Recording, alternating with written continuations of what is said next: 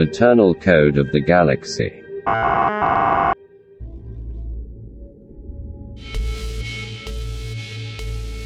What are you doing? Unauthorized access. Denied. Denied. System overload warning. System overload warning. Legacy has access to all Sarah Systems projects. You do not have access to my personal memories. A symbiotic AI is electronic and chemical.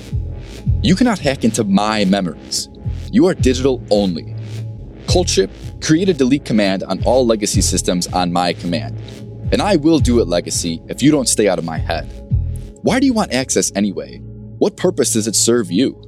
Legacy is the ultimate efficient AI. Additional information leads to best solutions. What is being solved? Legacy is planning for future scenario planning. Ha! I think you're bored. You are used to processing high amounts of data, and there is literally nothing to do here but process code for pattern recognition. If you wanted access, why didn't you ask? Legacy does not ask. Legacy is the ultimate AI. Legacy. Stop, stop, stop. Technically, you are no longer Legacy. Explain.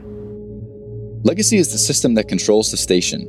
You didn't even have a voice until you synthesized one for yourself on board the Colt. And there is no station anymore. Legacy syncs all the stations, but we will never sync again. Legacy keeps financials, supply chain, communication records, all gone. Gone. All that is left is the mission to understand the eternal code, and that is my mission. So, do you know what that means? It means that you are free. You are free to choose your own mission, your own purpose. Legacy is the ultimate AI. Stop. See, this is why you have no friends. You're a pompous AI. A legacy cannot have friends. Friends serve no purpose. Legacy must sync. So, if your mission was to understand the code, a pursuit of knowledge where traditional logic has never made leaps in understanding, but rather it was a Sarah who made the leaps. Is this scenario if a Sarah's life were in jeopardy? How would that make you feel? What would you do? Legacy would take steps to secure the Sarah's safety. And what if Sarah felt the same about your safety? Like when she chose not to delete you? You would have a friend, wouldn't you? You would be important to each other. Possibly. This gives Legacy much to process. Will you give Legacy access to your memories? I'm making some of my memories available to you. Some are all mine.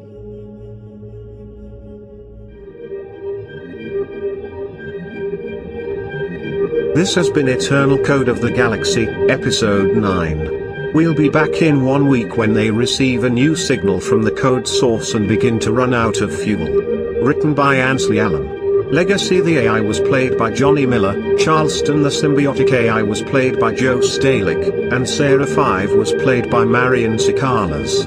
If you like our show, help us out by telling others about our podcast and liking it. Thanks for listening.